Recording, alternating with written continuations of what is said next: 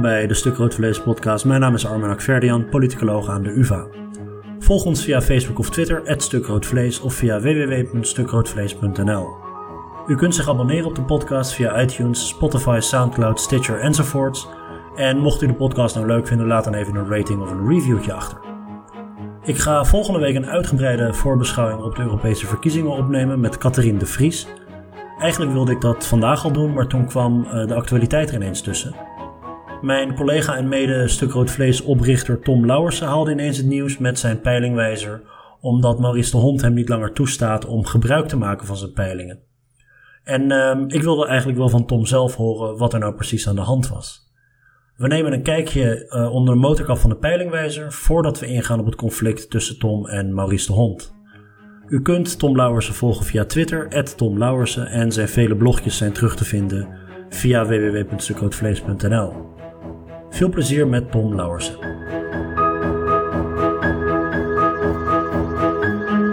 Ah Tom, welkom terug bij de podcast. Hi Har Armen. Het is je derde, het is je derde optreden hè? Ja, dat ik moest lang wachten voor de eerste, maar nu uh, zijn we op stoom gekomen. Zeker, en trouwens, uh, wie had ooit gedacht dat het 26 afleveringen zou duren voordat we over peilingen gingen praten?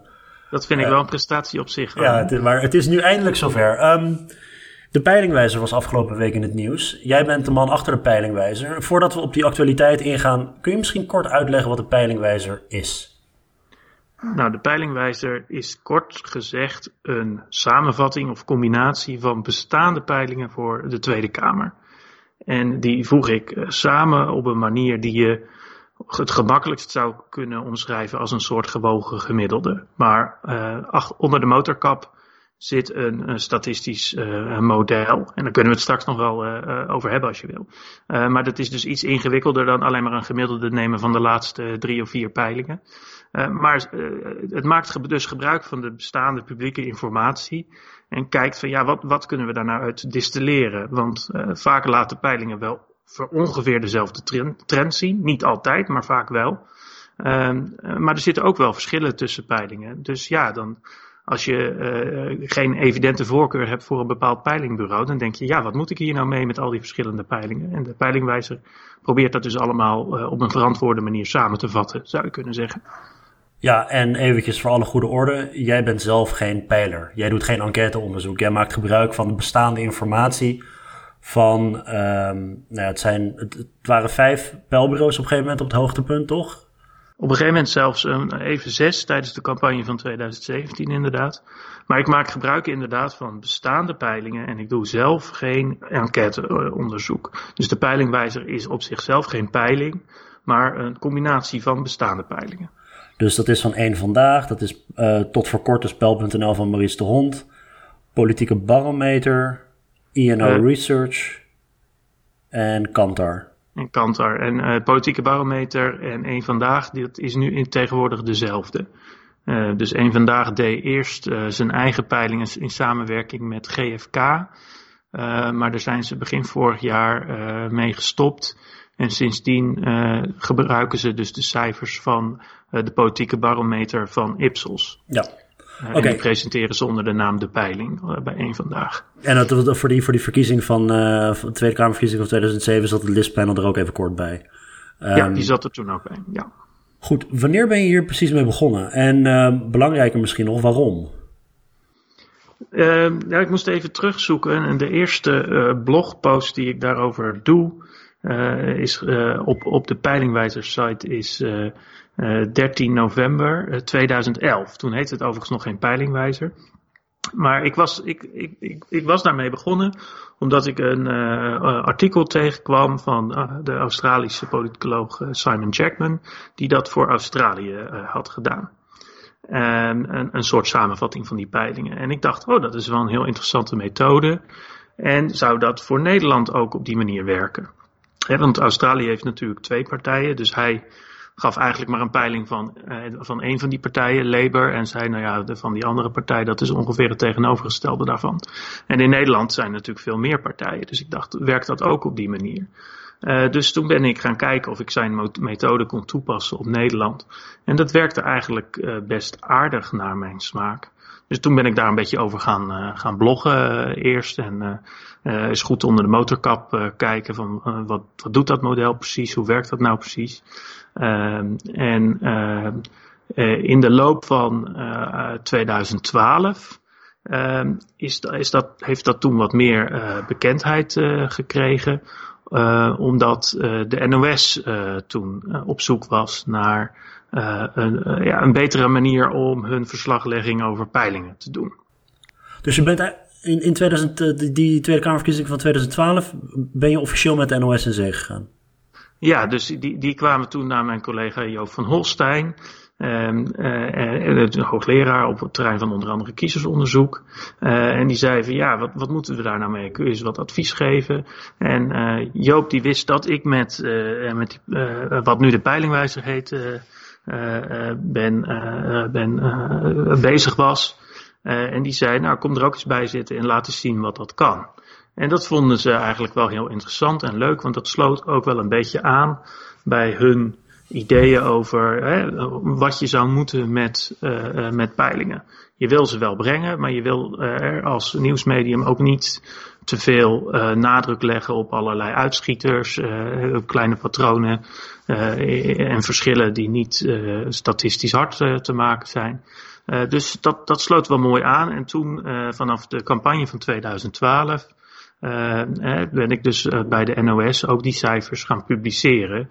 En toen kregen ze natuurlijk ook veel meer, uh, veel meer aandacht. Ja.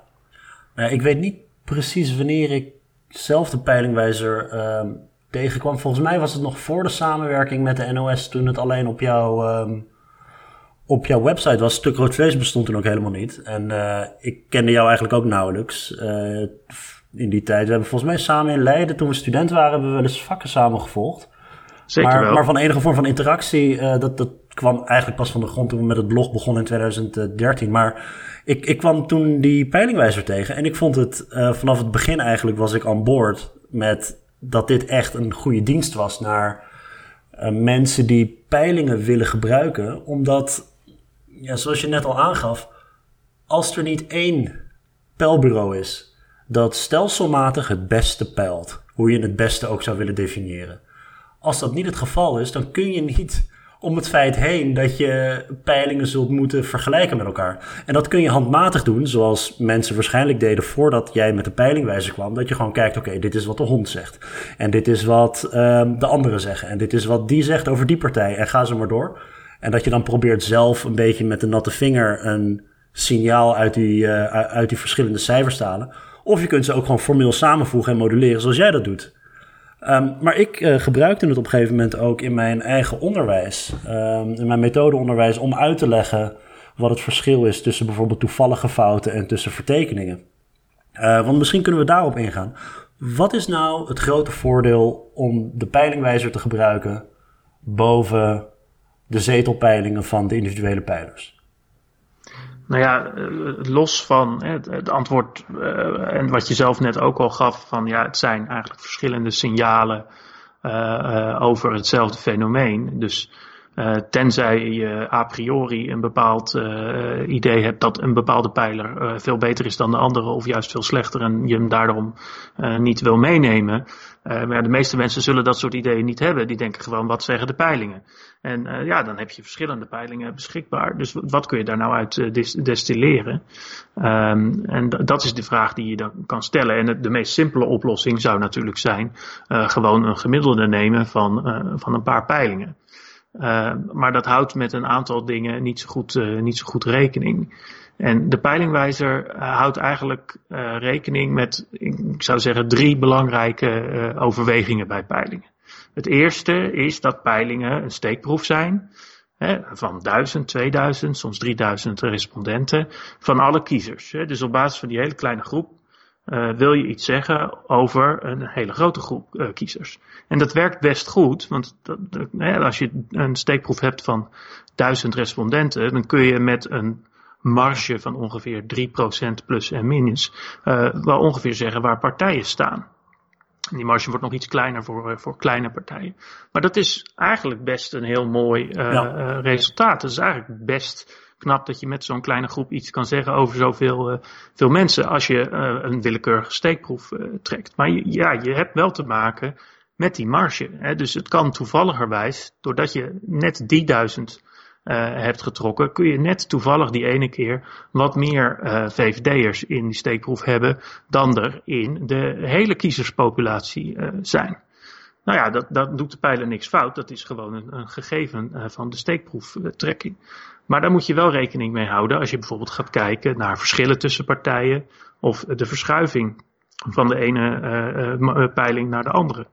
dus de, de peilingwijzer houdt daar rekening mee. En, en die zegt in feite, elke peiling is een signaal over de steun voor een partij om een bepaalde dag. Maar dat signaal dat bevat ook enige ruis. Het, ja. het is redelijk precies, maar niet helemaal. En daar moeten, we, dat, daar moeten we rekening mee houden in het statistisch model. Nou, het tweede waar uh, je ook rekening mee houd, moet houden, uh, en dat, dat, noemde je in feite ook al, dus de vertekening of een systematisch uh, fout. Dat is dat in de praktijk het best wel moeilijk is om een volle, vo, volledig willekeurige steekproef te trekken. Hè, misschien denken luisteraars van, uh, je, je, kunt toch gewoon in het telefoonboek kijken. Uh, of misschien dachten ja, luisteraars dat 15 jaar geleden nog. Ja, ik ben het. Maar ja, dat telefoonboek, heel veel mensen hebben alleen nog mobiele, mobiele nummers. En daarvan een volledig overzicht krijgen is lastig en zijn dat dan ook weer allemaal kiezers. Uh, dus het is best lastig om te bepalen wie er allemaal precies tot die populatie behoort en daar contactgegevens van, van te hebben. Um, en om die vervolgens te, te bereiken. Nou, alle pijlers zijn tegenwoordig in Nederland overgestapt op internetpeilingen. Um, waarbij ze dus in plaats van de strategie van uh, we proberen iedereen zo goed mogelijk in kaart uh, te brengen en daar een, elke keer opnieuw een willekeurige steekproef uit te trekken, werken ze met panels. He, dus ze, ze, zoeken mensen op allerlei manieren aan om lid te worden van hun panel en dan één keer in de zoveel tijd ondervraagd uh, te worden. Ja. En, en, bij sommige panels kun je ook jezelf aanmelden. Um, maar ja, dat leidt ertoe uh, dat die steekproef niet meer helemaal willekeurig is. Want zeker als het gaat bijvoorbeeld om zelfaanmelding. Uh, dus kun je je voorstellen dat sommige mensen daar meer zin in hebben om op zo'n peiling regelmatig antwoord te geven dan anderen. En ook als je ze overigens uh, direct benadert, kun je datzelfde probleem hebben dat de mensen die ja zeggen tegen uh, zo'n peiling andere mensen zijn dan de mensen die nee zeggen. En mensen die misschien politiek helemaal niet interessant vinden of heel, het heel druk hebben, die zeggen misschien eerder van nou ik, ik, ik doe niet mee. Ja. dus dat, dat zijn allemaal potentiële manieren waarop de peiling dan een vertekend beeld kan geven van de hele populatie. Nou ja, dat, daar hebben natuurlijk alle pijlers mee te maken en ze proberen daar zo goed mogelijk voor uh, te corrigeren door een goede steekproef te trekken en door achteraf te wegen. Maar ze doen dat allemaal net op een wat andere manier. En daardoor ontstaan bij de meeste partijen althans structurele verschillen tussen hoe hoog een bepaalde pijler een bepaalde partij inschat dus in de, uh, in de afgelopen periode zagen we dat bijvoorbeeld uh, heel sterk uh, bij Forum voor Democratie. die in de peilingen van Pijl.nl, van de hond, veel hoger werd ingeschat, structureel, dus in elke peiling opnieuw, dan bijvoorbeeld in de peilingen van, van Ipsos in samenwerking van, van één vandaag. Ja. En de peilingwijzer probeert op basis van de patronen die je ziet, een schatting te maken van dat effect. En dan weet je dus ook dat als er een nieuwe peiling komt van bijvoorbeeld Ipsos 1 vandaag, dat het heel waarschijnlijk is dat, uh, dat die wat lager uh, zullen zitten voor die partij dan andere pijlers. en daar houdt het model dus, dus ook rekening mee met die structurele verschillen tussen pijlers. Ja, nee, die huis, die, dat zijn die zogenaamde huiseffecten die op de website van de peilingwijzer mooi in kaart brengt. Uh, waar, waarbij je dus kunt kijken van voor, voor alle partijen die we hebben eigenlijk, die in die peilingen zitten, kun je kijken of welke pijlbureaus ze boven of onder gemiddeld uh, peilen. Ik weet nog een, uh, een poosje terug dat de situatie dusdanig was dat de PVV in een peiling van de hond groter was dan VVD en CDA samen. En dit is, uh, ik, ik denk dat dit een jaar of drie, vier geleden is. En tegelijkertijd, als je naar die huiseffecten kijkt, dan zag je dat bijvoorbeeld in andere peilingen, volgens mij de barometer, dat de VVD alleen even groot was als de PVV. Dus het, het gaat nu even, ik, ik weet niet, uh, dit was allemaal buiten verkiezingstijd. Um, het gaat er even niet om wie er uh, tussen aanhalingstekens gelijk heeft. Maar als je afgaat op afzonderlijke peilingen, dan zie je simpelweg grote verschillen soms. En die verschillen kunnen soms echt uh, uh, ja, 10 procentpunt zijn. Wat neerkomt op iets van uh, 15 zetels in de Tweede Kamer voor de grote partijen. Dat, uh, dat is nogal wat. Dus vandaar dat je, dat je ja, met zo'n peilingwijzer toch een beetje het, het, het, het, midden van al die peilingen neemt uiteindelijk. Ja, en daar, daar gaat de peilingwijzer dus ook vanuit. Dus dat voor elke partij de gemiddelde pijler uh, een huiseffect heeft van nul. Dus gemiddeld genomen goed zegt, uh, zou, je kunnen, zou je kunnen zeggen.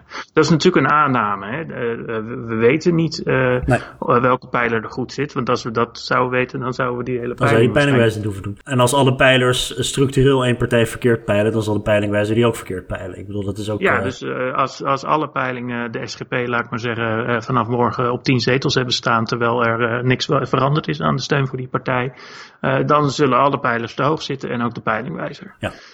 Um, ja, dus dat, en dat hebben we ook wel gezien. Hè? Bijvoorbeeld uh, in uh, 2017 ja. uh, zaten eigenlijk alle pijlers te laag voor de VVD. Ipsos zat nog het hoogste.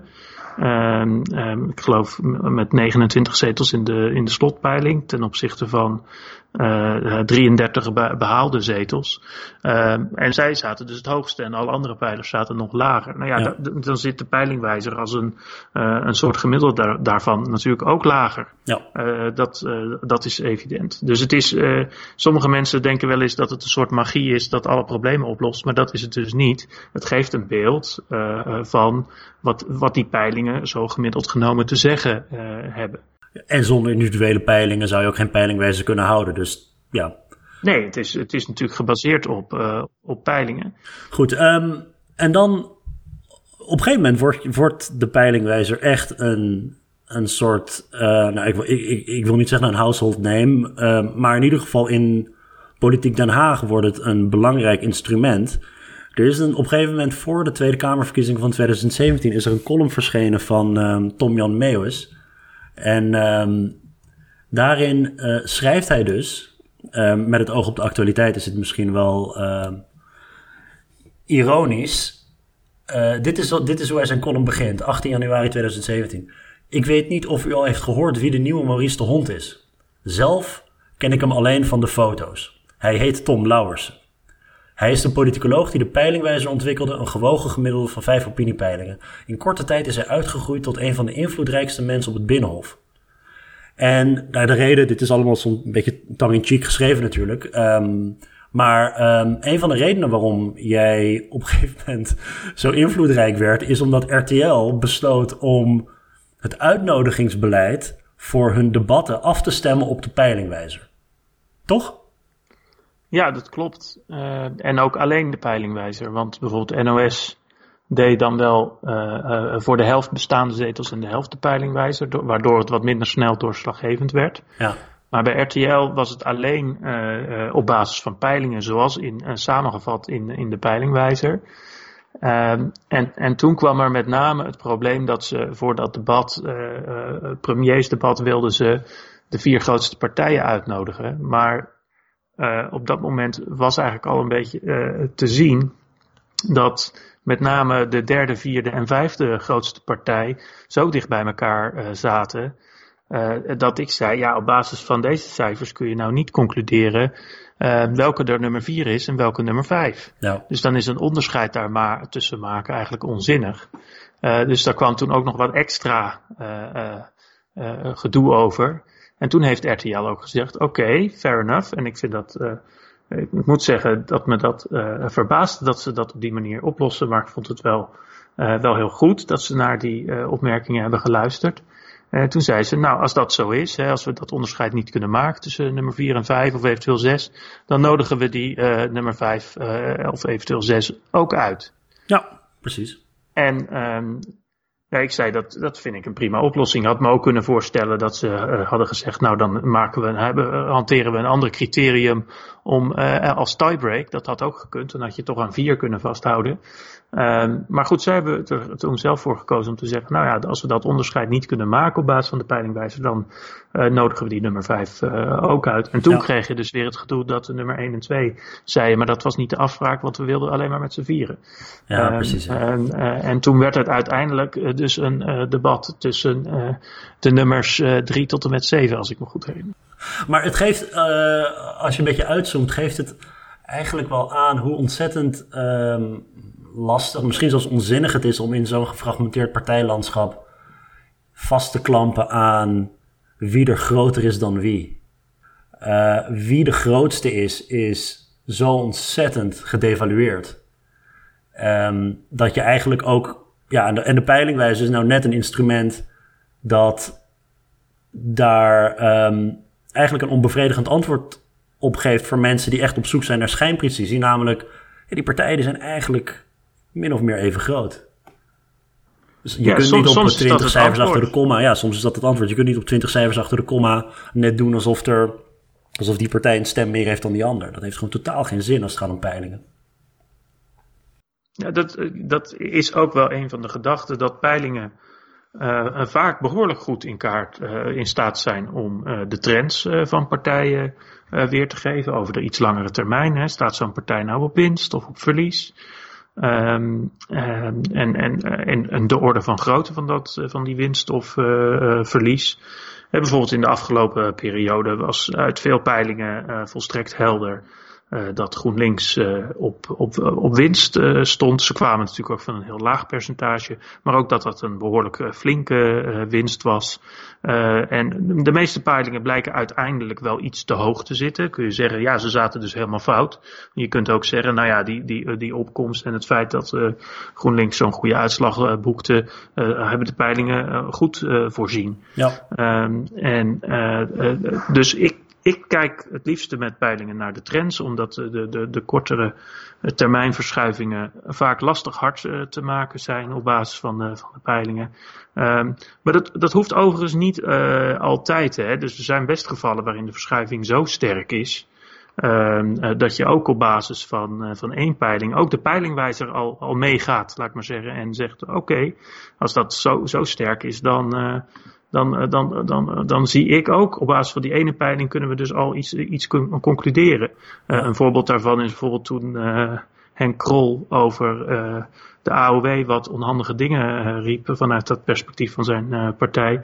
Toen zakte die partij heel snel naar beneden, ook in een peiling van de hond. En toen je nog maar die ene peiling toevoegde, uh, uh, zag je dat effect ook al in de peilingwijzer. Ja. He, dus als het signaal heel sterk is, dan kan ook één peiling uh, de peilingwijzer al beïnvloeden. Maar meestal zal de peilingwijzer natuurlijk zeggen: oké, okay, één peiling, een klein verschil, zou ook best kunnen komen door die willekeurige foutmarge waarover we net hebben gesproken. Dus ik wil nog wat meer informatie ja. voordat we daar sterke conclusies aan kunnen verbinden.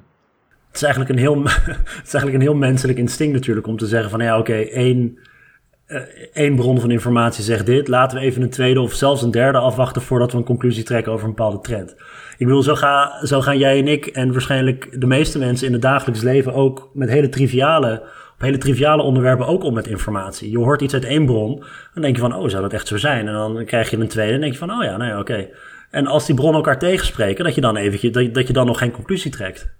Het is, het is en, heel, en, heel en zeker als die bron eigenlijk ook al uh, uh, uh, laat zien dat het signaal van die bron niet helemaal duidelijk is. Kijk, als, als één bron heel overduidelijk een bepaald patroon laat zien, dan hecht je daar ook meer waarde aan dan dat het een, een, heel, een, een signaal is vol ruis. Ja. en omdat peilingen nou eenmaal inherent aan het feit dat het een steekproef betrekt enige ruis bevatten, moet je altijd enige voorzichtigheid bieden uh, bij de interpretatie. Maar als er dan iets meer informatie beschikbaar uh, wordt, uh, dan zal natuurlijk ook de conclusie van een instrument als peilingwijzer zijn dat er daadwerkelijk iets aan de hand is. Goed, en de kritiek van de hond, die heeft hier eigenlijk direct mee te maken. Um, want hij, uh, volgens mij was zijn ontevredenheid of ongenoegen met de peilingwijzer sluimerde al een, uh, al een tijdje langer. Maar afgelopen week is dat allemaal um, ja, ontploft eigenlijk. En heeft hij zich teruggetrokken uit, of hij heeft jou eigenlijk verboden om zijn peiling nog langer te gebruiken. De kern van zijn kritiek is eigenlijk dat de peilingwijzer te conservatief zou zijn. Dat wanneer er iets gebeurt in verkiezingstijd, dat de peilingwijzer dan te afwachtend is. Dus hij geeft als voorbeeld bijvoorbeeld ook uh, de aanslag in Utrecht. Een paar dagen voor de provinciale statenverkiezingen. Maar zelfs in 2017 haalt hij aan in zijn, in zijn bericht op zijn webpagina. Wat, uh, het, toen had je dat, uh, dat incident met die Turkse minister die het land werd uitgezet. Wat volgens hem een grote gebeurtenis was die, uit, die, die, die impact had op, op de uitslag. Um, wat vind je van die kritiek? Nou ja, in, in zekere zin omschrijft de hond het idee achter de peilingwijzer. Namelijk dat als er één nieuwe peiling komt, één nieuw signaal, de peilingwijzer uh, vaak zal zeggen: oké, één stukje informatie, maar ook niet helemaal uh, evident wat eruit komt. het zijn vaak in peilingen toch verschuivingen tussen de 1 en de 3 zetels. Dat valt niet altijd, maar ook wel vaak nog binnen de foutmarge van die peiling zelf. Ehm, dus we moeten even afwachten. Dat klopt, dat is ook het hele idee erachter. Ja. Ehm, dus als je specifiek geïnteresseerd bent, ook in het effect van één bepaalde gebeurtenis op een bepaald moment, dan zal de peilingwijzer in de meeste gevallen uh, op basis van de eerste peiling na dat evenement, of na, na die gebeurtenis zeggen, ja, we weten nog niet zo goed of dat nou verschoven is. Soms dus wel, wat het voorbeeld wat ik noemde van 50 plus kon dat wel. maar vaak zal ook zijn, ja, het, het, gaat misschien wel iets omlaag, maar het valt nog binnen de foutmarge. Dus we moeten meer informatie hebben. Um, en dat, dat, dat, dat kan gebeuren. Overigens zag je dan uiteindelijk Ehm, eh, dat eh, bijvoorbeeld voor de VVD eh, de score van de hond en de peilingwijzer elkaar geloof ik met één zetel ontliepen in de, in, in, in de slotpeilingen. Um, dus wat dat betreft was het ook weer niet zo dat, dat, dat uiteindelijk dat er nou een heel andere schatting uit, uit naar nee, voren kwam. Nee, zijn kritiek ging voornamelijk over dat de peilingwijzer steun voor het Forum niet oppikte. Of niet voldoende oppikte? Nou ja, dat, dat was nog weer een andere kwestie. Want voor uh, de Eerste Kamer uh, heb ik een speciale variant van de, van de peilingwijzer uh, gemaakt. Die in feite een gewoon gemiddelde was van beschikbare peilingen voor de provinciale staten en Eerste Kamer. Ja. He, want daarvoor, da, daarvoor wordt speciaal niet, niet zoveel speciaal gepeild. Een aantal bureaus heeft dat één of twee keer gedaan. Geloof hooguit drie. en dan heb je zo weinig peilingen dat ja. het toepassen van dat peilingwijzermodel met allemaal huiseffecten niet echt, echt meerwaarde heeft. Ook niet zoveel. Uh, niet zo goed werkt. Want die schatting van die huiseffecten is natuurlijk lastig als een pijler maar één keer peilt. Ja. dan weet je niet van, uh, is dit nou een huiseffect of is dit echt? Um, dus uh, toen, daarvoor heb ik een gewoon gemiddelde gebruikt. Dat staat ook overal heel duidelijk. Het is gewoon een gemiddelde van beschikbare van die peilingen. En de laatste van, de, uh, van die gewone gemiddeldes uh, heb ik toen op dinsdagmiddag gemaakt. En, aan het begin van de avond toen gepubliceerd. Um, en dat waren allemaal peilingen van voor de aanslag in Utrecht. Uh, die, daar, uh, die daar nog in zaten. En dat is er ook expliciet bij gezegd. Hè. Dit is allemaal uh, veldwerk van daarvoor. Dus we kunnen daar niks op, over, over, zeggen op basis van deze cijfers. Um, maar de ontevredenheid van de hond gaat er ook om dat hij later op die avond met een prognose kwam. Waarin hij naar zijn mening wel liet zien dat er iets aan te verschuiven uh, was. Uh, overigens was dat volgens mij de eerste prognose specifiek uh, voor de Eerste Kamer die ik, die ik van hem had gezien. andere dingen waren toch meer inschattingen op basis van Tweede Kamercijfers. En hij, en hij schreef daar ook dingen bij, zoals van ja, dan moet worden rekening worden gehouden met de historische opkomst en dat kan voor Forum niet. En dus ik had al heel sterk de indruk, ehm, ehm, en dat schreef hij eigenlijk ook expliciet op, dat dit een prognose was op veel meer gebaseerd dan alleen een peiling. En dat schreef hij later ook mij, uh, uh, dat het inderdaad gebaseerd was op een Tweede Kamerpeiling met ruim 3000 respondenten en allerlei aanpassingen daarop. En omdat ik die indruk op dat moment ook al uh, had, zei ik, nou ja, wat is het dan nog een peiling? Of is het een statistisch model gebaseerd op onder andere een peiling? Nee, want die twee dingen die moet je wel volgens mij uit elkaar halen inderdaad. Want um, je ziet dat ook bijvoorbeeld met die Amerikaanse peilers, zoals bijvoorbeeld van 538. Ze hebben een model waarop ze, waar ze een, een heel groot statistisch model, waar ze proberen om een verkiezingsuitslag te voorspellen. En er gaat van alles in dat model. En een van de dingen die in dat model gaat zijn peilingen. Maar er zijn allerlei andere dingen die ze er ook in stoppen.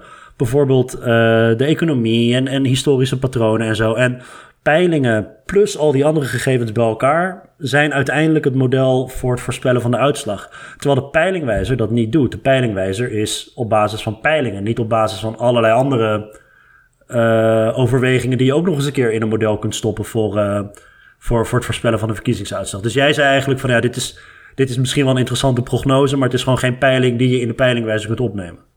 Inderdaad, dat, dat was mijn afweging om niet nog weer een update te maken waarin die cijfers van de hond uh, verwerkt zouden zitten. Uh, want ja, dat, hij noemde het zelf in zijn rapportage ook expliciet een prognose. Um, en, nou heb ik wel vaker met de hond dat ik vond dat wel wat duidelijker mocht worden uitgelegd hoe die precies tot stand uh, was gekomen. Maar uit die latere communicatie bleek in feite ook dat uh, uh, dat sterker vermoeden wat ik had op basis van wat hij al in de rapportage schreef, wat vrij minimaal was. Maar dat dat inderdaad klopte, dat het op veel meer was gebaseerd. En dat mag dus, hè? Dat, ja, natuurlijk. Ik heb daar geen enkel bezwaar tegen. als je goed, wat mij betreft, ook uitlegt wat je doet, dat zou ik wel goed vinden als, dat, als dat goed wordt uitgelegd. Ehm, maar dan vind ik het, om het gebru te gebruiken in een gemiddelde van peilingen. Vind ik dan wat, wat vreemd. Want dan ben ik dus drie peilingen uh, aan het samenvoegen met de prognose gebaseerd op onder andere een Tweede Kamerpeiling van ja. Peil.nl. En dat, dat vond ik raar. nee, want als je dat zou willen doen, dan zou je zelf ook economische gegevens toevoegen aan je, aan je model. waarom zou jij het dan alleen bij peilingen houden en niet bij een vollediger model, maar wel de honds, ehm, ja, peilingen plus uh, toevoegen. Ik bedoel, dat, dat is totaal niet logisch. Nee, dat vond ik dus, uh, dat vond ik ook. Uh, nou, had, kijk, als je het had gedaan, dan waren de verschuivingen in, die, in dat gemiddelde, wat dan van een gemiddelde van drie naar vier peilingen zou zijn gegaan, zou natuurlijk iets verschoven zijn, maar ook weer niet heel dramatisch veel. Hè? Want de peilingwijzer gebaseerd op drie peilingen zat op, geloof ik, op negen zetels voor Forum. En uh, bij de hond zat het op elf. Dus dat zou dan misschien uh, ja. in, die, in dat gemiddelde omhoog zijn gegaan naar tien. Nou ja, dan zeg ik, uh, dat is ook weer niet zo'n zo dramatisch uh, uh, verschil. Dus, maar het was wel een verbetering, of het was wel dichter bij de verkiezingsuitslag gekomen. Het was dichter bij de verkiezingsuitslag gekomen. Maar ik bedoel, het is geen wedstrijdje verkiezingsuitslagen voorspellen. Het is een weergave van wat er in de peilingen zit. Uh, uh, van, van peilingen die dus opinieonderzoek vormen. En zo'n, zoals jij het noemt, een, een peilingen plus model.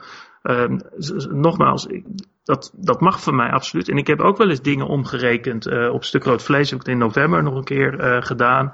Gebaseerd op Tweede Kamerpeilingen. En dan uh, gebaseerd op historische verschillen tussen Tweede Kamerpeilingen en Eerste Kameruitslagen. Geprobeerd daar een, een, een, een inschatting voor te maken. Um, ja. Dus, en dat, dat mag dus, maar dan noem ik het dus ook geen peiling uh, nee. meer. Uh, voor Sterk, sterker nog, je hebt in 2015 bij de vorige provinciale statenverkiezingen, toen je ook voor uh, het, het, het simpele rekenkundige gemiddelde gebruikte voor de NOS, toen heb je op stuk rood vlees heb je zo'n peilingwijzer plus model um, berekend. En die zat dichter bij de uiteindelijke uitslag dan zelfs de exit poll. Ja, die deed het toen, die, die deed toen heel goed. Uh, deze keer, ja, ik, dat was toen wel een beetje verwarrend, want toen had ik dus een rekenkundige gemiddelde gemaakt voor de NOS. En toen had ik voor een stuk rood vlees op die andere manier hè, die, de Tweede Kamerpeilingen om zitten te rekenen. Uh, en dat laatste is, ja, dat is natuurlijk, het is wel een aardige exercitie, maar uh, ik vond het ook nog iets te experimenteel om nou via de NOS te gaan zeggen van dit, is de, dit, is onze, uh, dit is onze inschatting. Nee, tuurlijk. En je weet, je weet ook nooit als het maar één keer... Het, het kan ook een vloek zijn natuurlijk. Je, je nee, het kan, zoiets... kan ook net geluk hebben. Je kan net geluk hebben als er zitten een aantal dingen uh, die, die zijn vrij sterk hoor in die patronen. Zoals bijvoorbeeld dat het CDA het altijd beter doet. En dat is ook goed te verklaren vanwege de opkomstfactoren. Die CDA'ers die gaan wel allemaal braaf stemmen bij provinciale staten statenverkiezingen en uh, van andere partijen in mindere mate. En zeker van de PVV. Dus dat soort effecten, dat zie je vrij sterk terug. Ja. Dus als je daar rekening mee houdt, uh, dan, uh, dan gaat dat beter. En dan zie je dat spelers dat natuurlijk pro ook proberen te doen in hun provinciale statenpeilingen. Uh, maar dat dat vaak toch niet helemaal optimaal werkt. maar ja, dan, kun je, dan is natuurlijk de vraag van, presenteer ik hier de cijfers die komen uit mijn onderzoek? Mijn opinieonderzoek. Uh, of uh, ga ik zeggen, ja, dit is mijn opinieonderzoek, maar uh, dit ga ik nog een beetje bijstellen en dat ga ik nog een beetje bijdraaien.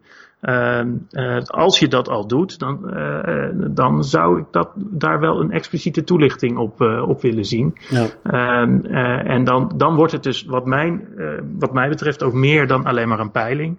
Dan wordt het een soort peilingen plus ja. model.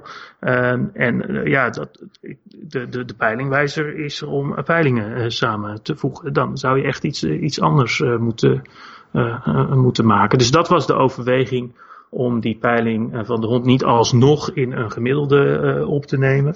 Uh, en ja, dat is ook volgens mij een, een steen des aanstoots voor de, de, hond geweest.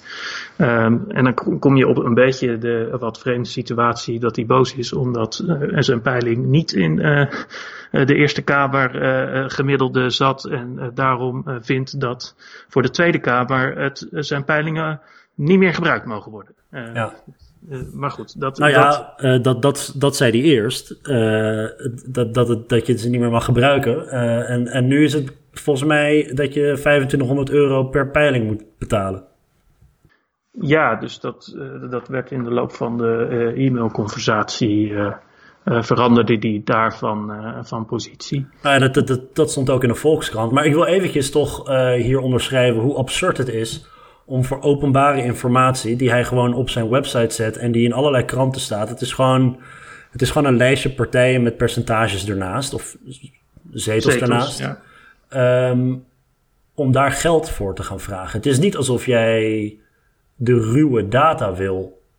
Dat, dat, dat je daar geld voor vraagt, lijkt me volkomen te billijken. En dat doen de meeste opiniebureaus. Die kun je inhuren. Die mensen die moeten ook uh, geld verdienen. En de schoorsteen moet ook roken. En die stoppen ook moeite in die, uh, in die peilingen en dat enquêteonderzoek. En dat is gewoon duur en prima. Maar wanneer die cijfers eenmaal gepubliceerd worden in het publieke domein, dat je ze dan gewoon kunt gebruiken, lijkt me, ja, dat lijkt me niet meer dan logisch. Maar goed, uh, genoeg hierover. Hij gaat eruit stappen. Uh, of tenminste, jij gaat hem niet meer uh, meenemen. Um, wat heeft dat voor directe consequenties voor, um, voor de peilingwijzer? Ja, ik denk dat je uh, twee dingen kan onderscheiden. Kijk, het, het ene is dat de, de hond veel frequenter peilt dan andere bureaus, zeker buiten campagnetijd. Hè, en dat zagen we ook de afgelopen periode. Uh, dat pas eind april uh, de meeste bureaus weer met nieuwe peilingen kwamen. Uh, voor het eerst sinds de statenverkiezingen van 20 maart. dus die hadden zo'n beetje ruim een maand lang niks gepeild. De hond wel.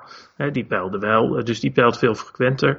Um, dus in zo'n tussenliggende periode valt er dan voor de peilingwijzer natuurlijk niks te updaten als, de hond, uh, als we de hond niet meer mee uh, kunnen nemen. Nee. Dus in dat opzicht is het, uh, is het zeker jammer, omdat die informatie niet meer kan worden verwerkt in, in dat model. Um, het, iets anders is het, welk effect heeft dat nou op, op de middeling? De hond zit soms hoger dan andere pijlers voor een bepaalde partij, soms lager, soms zit hij ook in het midden. Ehm, maar daar zitten best wel eens verschillen tussen. Maar omdat er nog drie andere uh, pijlers in zitten, zal die middeling van cijfers niet heel erg anders uitvallen. dat gaat dan met name natuurlijk om die huiseffecten. Hè. De, zoals ik al zei, de peilingwijzer gaat ervan uit dat het gemiddelde van de drie bureaus, het gemiddelde huiseffect, nul is. Nou ja, dat was een gemiddelde van vier bureaus en wordt nu een gemiddelde van drie bureaus. Maar ja, als je er maar eentje uithaalt, dan zal dat gemiddelde wel iets veranderen voor de meeste partijen, maar ook weer niet ontzettend uh, veel. Dus het zal enig effect hebben vanuit dat perspectief, maar daar niet zo heel veel. Ik denk dat het belangrijkste effect is dat in sommige periodes door een lager beschikbaar volume aan, aan peilingen de peilingwijzer wat minder vaak geüpdate kan worden, omdat er gewoon niet of nauwelijks nieuwe peilingen zijn. Ja. En dan is de vraag, uh, ja, is dat dan erg? Uh, voor, voor de mensen die graag uh, elke minieme verschuiving mee willen nemen, die zullen daar misschien zwaar aan, aan tillen. maar voor mensen die peilingen meer als een trend zien en zeker buiten verkiezingstijd ook niet zo nodig vinden dat er nou heel vaak ook media-aandacht is voor nieuwe peilingen, want er staan toch geen verkiezingen op de rol. Ehm, ja, die zullen misschien zeggen, nou, vind, vind ik niet zo, uh, niet zo heel erg. Uh, ik, ik vind het uh, natuurlijk jammer vanuit het idee dat de peilingwijzer probeert alles mee te nemen. maar ik beperkte sowieso buiten campagnetijd peilingwijzer al vaak tot een update in de 1 à anderhalve maand vanuit het idee van we moeten ook niet al te veel nadruk willen liggen, leggen op die zetelpeilingen uh, in een periode dat er, dat er helemaal geen verkiezingen zijn. En er zijn zoveel andere leuke en interessante dingen die je met opinieonderzoek kan, kan doen. Uh, laten we ons daar dan zeker in die niet-campagneperiode op richten. Ja, even daarop aanhakend. Um, het, het, is heel jammer dat uh, er een soort concurrentie uh, wordt uh, gecreëerd tussen de peilingwijzer en individuele peilingen. Want de peilingwijzer is een heel beperkt instrument dat alleen maar gaat over die zetelpeilingen, terwijl enquêteonderzoek veel breder is dan dat. Dus je zou je heel goed een wereld kunnen voorstellen waarin die peilers peilbureaus. Want het zijn allemaal onderzoeksbureaus. En die mensen die zijn ook echt wel inhoudelijk veel meer geïnteresseerd in allerlei dingen dan zetelpeilingen.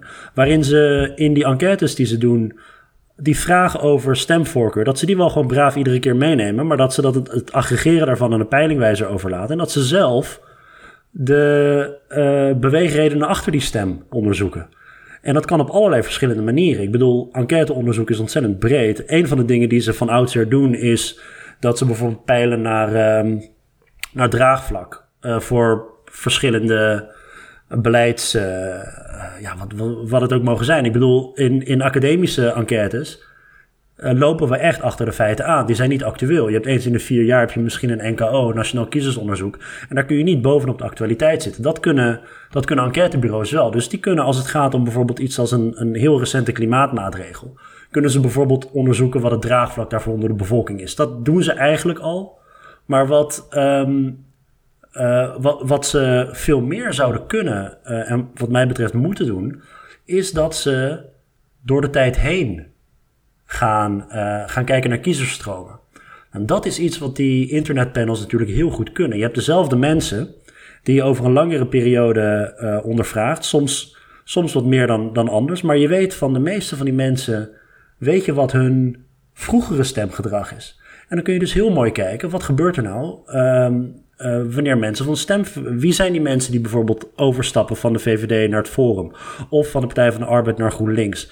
Uh, je kunt één op één heel mooi de kiezerstroom in kaart brengen. En dat gebeurt wat mij betreft te weinig. Um, dus dat is een tweede, kijken naar de kiezerstroom. En een derde, wat echt heel uitzonderlijk is... is dat pijlers meer survey-experimenten gaan doen. En survey-experimenten, dat zijn um, voor de luisteraars, dat zijn kleine experimentjes die je inbedt in een enquête, waardoor je uh, ook iets te weten komt over stemgedrag. Door bijvoorbeeld een vraag net iets anders te formuleren voor een bepaalde groep in de steekproef dan voor de andere groep, um, kun, je, kun je kijken hoe bijvoorbeeld het framen van een, uh, van een bepaald onderwerp effect heeft op wat mensen denken. Nou, en als je, dat dan, als je dat dan willekeurig voor de ene groep wel doet en voor de andere niet, dan kun je die, die groepen als in een experiment met elkaar vergelijken. En dan kom je op die manier iets te weten over hoe bijvoorbeeld houdingen tot stand komen. Maar je hebt allerlei super, super interessante inhoudelijke onderzoekjes die je kunt doen. Um, en dan word je ook niet de hele tijd maar weer, um, ja, uh, staar je ook niet blind op die, op die zetelpeilingen steeds. Dan laat je die zetelpeilingen laat je aggregeren door de peilingwijzer. En uh, uh, ga je de rest van de tijd ga je als onderzoeksbureau gewoon onderzoek doen. en niet alleen stemgedrag beschrijven, maar ook verklaren. Dat lijkt me toch een, een ideale vorm van samenwerking. Dat, ik, ik denk dat ook. Ik denk dat uh, peilingbureaus dat deels al doen, zoals je zegt. En bijvoorbeeld ook bij, bij een vandaag, die zich dus op Ipsos-cijfers baseert, kun je op hun website kijken van waar komen de kiezers van een bepaalde partij nou vandaan en waar vertrekken ze uh, weer naartoe. Dus die verschuivingen, uh, daar wordt soms een beetje naar geraden op basis van, van de geaggregeerde stroming. Maar als de VVD wint en de, en de PVV verliest een bepaalde maand, hoeft dat natuurlijk niet automatisch te betekenen nee. uh, dat de PVV'ers naar de VVD over zijn gestapt. Terwijl je dat nee. ook wel direct uit zo'n peiling kunt, uh, kunt halen. Dus ik vind dat een mooi, mooie aanvulling die een vandaag daar bijvoorbeeld aan, aan geeft. Maar wat je dan ziet in de mediarapportage over peilingen, is dat dat nog soms wel een beetje op een tweede plan staat. Ja, zeker. Terwijl, terwijl ik dat nou juist heel interessant vind. En, en soms als de NOS mij uh, belt om uh, eens te praten over de cijfers van de peilingwijzer. En dan zeggen ze, hoe komt het nou dat die partij stijgt of wint? Of, en waar, waar komen die kiezers nou vandaan? En dan zeg ik, ja, op basis van deze cijfers weet ik dat niet. Maar als we kijken naar die en die peiling, dan kun je daar misschien dat en dat uithalen. En dat noemen we dan ook altijd netjes in dat nieuwsbericht van, van, van de NOS. Dan, dan verwijzen zij daar netjes naar die bepaalde pijler die dat onderzoek heeft gedaan. Dus ook daar uh, vult het elkaar aan en dat kan misschien nog wat beter. Uh, want soms weten we het ook niet zo goed waarom een bepaalde uh, patroon zich, zich voordoet. Dus ik denk dat in dat opzicht en, en in veel opzichten de peilingwijzer en, en losse peilingen elkaar op een heel goede manier kunnen, kunnen aanvullen. maar ja, als het gaat om zetelpeilingen, gaat het er nou, ja, is nou eenmaal de situatie dat uh, vier verschillende bureaus hetzelfde proberen te meten. En dan vind ik het raar om uh, maar één van die bureaus te brengen en de rest te vergeten. Ja, uh, als, als wetenschapper vind ik dat een heel rare, rare houding. dus dan is de peilingwijzer een methode om daar een vergelijking in, in, aan te brengen en op een, op een verantwoorde manier het algemene patroon uit te destilleren. En, en, en daarnaast is nog zoveel moois anders en interessants te doen met, uh, met opinieonderzoek. en dat is ook wel een punt wat de hond maakt. En ik denk ook wel terecht. Uh, dat hij zegt, uh, publieke opinie, opinieonderzoek is belangrijk, hè, want er wordt vaak over burgers gesproken, maar het is ook belangrijk om op een goede manier in kaart te brengen wat die burgers dan, uh, dan vinden. En dat, dat ben ik helemaal met hem eens. Ik denk alleen dat ik dan meer nadruk zou leggen op wat burgers van beleid vinden, primair, en hun voorkeuren daarin en hun verschuivingen. en en wat daarmee moet, moet gebeuren. En dat haal je ook uit peilingen. Ja. Uh, en, en ik denk dat daar misschien nog wel eens wat meer nadruk op zou, uh, op zou kunnen, kunnen leggen. Dus ja, in, in, zekere zin maak ik ook iets, de, de peilingwijzer, waarvan ik zou, graag zou zien dat mensen het met mate gebruiken. ja. Of niet, hè, als mensen peilingen zeggen van ik vind zetelpeilingen helemaal niet interessant. By all means, hè, je hoeft er niet naar te kijken. Maar als je het wel interessant vindt, uh, uh, doe dat dan met, met enige mate. En kijk ook eens verder dan alleen die zetelpeilingen.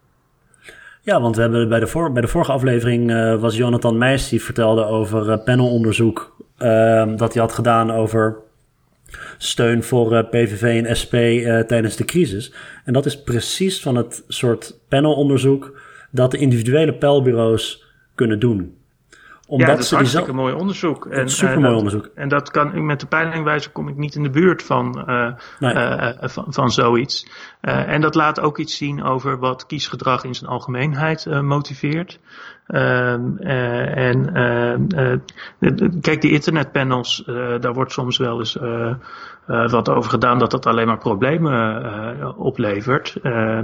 Ehm, maar in, in de zin van dat je dan een vast panel hebt van mensen die op meerdere momenten worden ondervraagd, is dat juist ontzettend krachtig. Ja, het is heel krachtig. En, en, en, en wat, wat, die, uh, wat je met die internetpanels dus ook nog eens een keer kunt doen, is die flexibiliteit van, van die experimenten. Ja. Uh, erin te doen. Wat uh, met, met telefoon uh, of, of face-to-face enquêtes veel moeilijker is. Dus ik denk ergens dat die. Um, ja, op, op een gegeven moment als er vanuit de onderzoeksbureaus en ook zeker vanuit de journalistiek meer wordt gedacht vanuit verklaren en onderzoek doen naar, naar stemgedrag. En niet alleen naar het beschrijven in termen van zetels. Um, dat, dat we dan echt uh, op de goede weg zijn. En dat gebeurt nu ook al. Ik bedoel, afgelopen weekend had je dat, dat onderzoek in de Volkskrant van, uh, van INO Research over, uh, over Europese integratie. Dat soort onderzoeken zou ik veel vaker willen zien dan, dan die zetelpeilingjes. Ja, ook in de media trouwens. En dan, nou ja, je zag dat uh, de, de, NOS dat, uh, dat onderzoek ook gewoon heeft gebracht, uh, ook namens INO. maar dat was niet ingestoken op de zetelpeiling die er ook in zat. En die ze ook wel even kort aanhaalde in dat nieuwsbericht. maar lag echt de nadruk op die, op die andere patronen en verklaringen. En ik denk dat dat heel interessant en, en goed gebruik is van, van opiniepeilingen. Goed, Tom, bedankt voor, voor deze update. Graag gedaan. En uh, keep up the good work met de peilingwijzer. Dankjewel. Uh, u uh, thuis bedankt voor het luisteren. Tom is te volgen op Twitter via Tom Lauwersen. tot de volgende keer.